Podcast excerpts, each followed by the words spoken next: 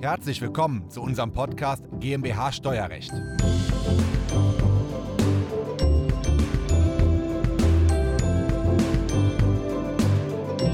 Ich bin auf dem Weg nach Luxemburg und hier gerade, hier ist der Europäische Gerichtshof. Ja? Wer sich ein bisschen auskennt, der weiß, dass man auf dem Weg von Deutschland nach Luxemburg City daran immer vorbeikommt.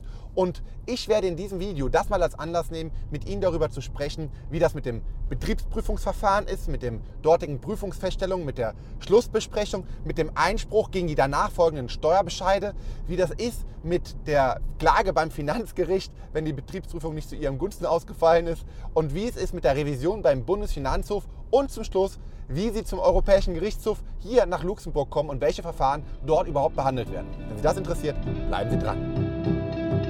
Diese Folge ist der Audiomitschnitt unseres YouTube-Videos. Das Video verlinken wir Ihnen in der Beschreibung.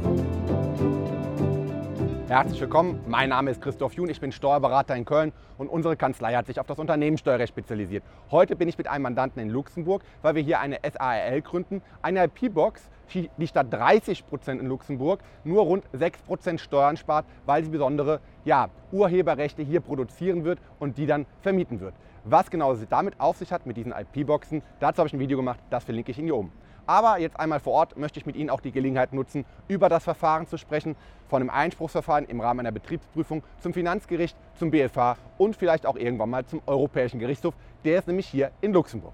Und am liebsten hätte ich dieses Video gemacht vom Europäischen Gerichtshof. Das ist allerdings verboten, deswegen habe ich das nicht gemacht.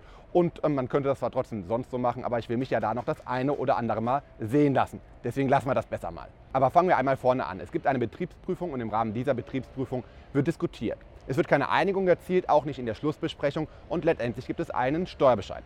Gegen diesen Steuerbescheid legen Sie Einspruch ein. Und ja, wenn Sie Einspruch eingelegt haben, wird es zur Einspruchstelle gehen. Die Einspruchstelle wird eventuell den Einspruch aufrecht erhalten, also die Rechtsbehelfsstelle, und es wird eine Einspruchsentscheidung geben. Wie kann man gegen eine Einspruchsentscheidung vorgehen? Nur indem Sie vom zuständigen Finanzgericht klagen. Sie klagen beim Finanzgericht. Dann können Sie das Verfahren gewinnen oder verlieren. Wenn Sie verlieren sollten, dann können Sie Revision einlegen beim Bundesfinanzhof in München. Entweder ist die Revision zugelassen, dann können Sie sofort Revision einlegen, oder die Revision ist nicht zugelassen, ja, dann müssen Sie Nichtzulassungsbeschwerde beantragen, weil Sie sagen, der Fall ist erheblich für das deutsche Rechtssystem und der BFH sollte darüber entscheiden. Solche Nichtzulassungsbeschwerden haben eine sehr geringe Aussicht auf Erfolg, die liegt in Deutschland leider unter 10 Prozent. Aber man kann es ja mal probieren. Und dann kommen Sie im Zweifel zum Bundesfinanzhof in München und der entscheidet darüber. Manchmal gibt es auch Fälle im deutschen Steuerrecht, die haben verfassungsrechtliche Bedeutung. Die würden dann zum Bundesverfassungsgericht gehen. Das sind aber die allerwenigsten Fälle. Viel spannender sind dann die Fälle, die hier nach Luxemburg kommen, zum Europäischen Gerichtshof. Kann nur der BFH dem EuGH Fälle vorlegen oder auch das Finanzgericht? Die Antwort ist beide. Sowohl das Finanzgericht als auch der BFH können dem EuGH Fälle vorlegen, also Verfahren vorlegen aber nicht jedes, jeder Fall. Also Beispiel, Sie haben in Deutschland Ihre Bewirtungsaufwendungen abgezogen, der Betriebshof sagt, das geht nicht, dann kommen Sie damit nur bis zum Finanzgericht, Sie würden damit nie bis zum Bundesfinanzhof gehen, weil das keine grundlegende Frage ist, ja, keine grundlegende Rechtsfrage ist und Sie würden damit erst recht nicht zum Europäischen Gerichtshof kommen, weil das hat europarechtlich gar keine Auswirkung, dieser Bewirtungsbeleg. Sie kommen nur zum Europäischen Gerichtshof mit Verfahren, die europarechtlich relevant sind. Im Steuerrecht ist das insbesondere ein Verstoß gegen die sogenannte Niederlassungsfreiheit und in manchen Fällen auch ein Verstoß gegen die Kapitalverkehrsfreiheit. Wir reden kurz über die Niederlassungsfreiheit. Niederlassungsfreiheit bedeutet, dass jeder Staatsbürger innerhalb der Europäischen Union sich in einem anderen EU-Land niederlassen darf. Niederlassen darf heißt, ich darf dort eine Zweitniederlassung begründen, also einen Zweitwohnsitz oder eine, eine berufliche Niederlassung oder meinen kompletten unternehmerischen Sitz dorthin verlegen.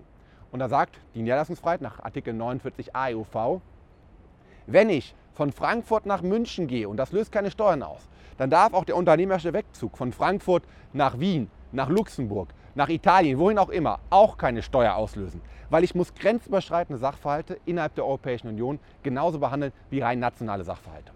Und im deutschen Steuerrecht ist das aber so, dass wir zum Beispiel die Wohnsitzverlagerung eines Unternehmers ins Ausland besteuern.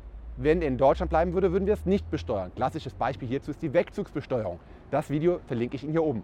Und deswegen wird über solche Thematiken, wo der deutsche Gesetzgeber einen grenzüberschreitenden Sachverhalt ja, benachteiligt, das wird vom Europäischen Gerichtshof ja, regelmäßig entschieden. Im Falle der Wegzugsbesteuerung ist es so, da hat der EuGH entschieden, dass man nicht sofort besteuern darf. Man muss aber auch nicht unbefristet warten und die Steuer auf Null reduzieren, sondern man kann die Steuer in fünf Jahresraten in manchen Fällen erheben. In manchen Raten muss man die Steuer festsetzen und kann sie dann in da später erheben, wenn tatsächlich realisiert wird. Dann wird häufig ein sogenannter Mittelweg gefunden über die Rechtfertigungsgründe. Und auch dazu haben wir einen Blogbeitrag gemacht, den verlinke ich Ihnen hier unten. Das ist das von meiner Seite hier aus Luxemburg. Das war der Audiomitschnitt unseres YouTube-Videos. Den Link zum vollständigen Video finden Sie in der Beschreibung. Wenn Sie Fragen dazu haben oder einen Beratungstermin vereinbaren wollen, dann rufen Sie gerne bei uns in der Kanzlei einmal an. Unsere Telefonnummer ist die 0221 999 832 11. Wir freuen uns auf Ihren Anruf und wir hören uns im nächsten Podcast wieder.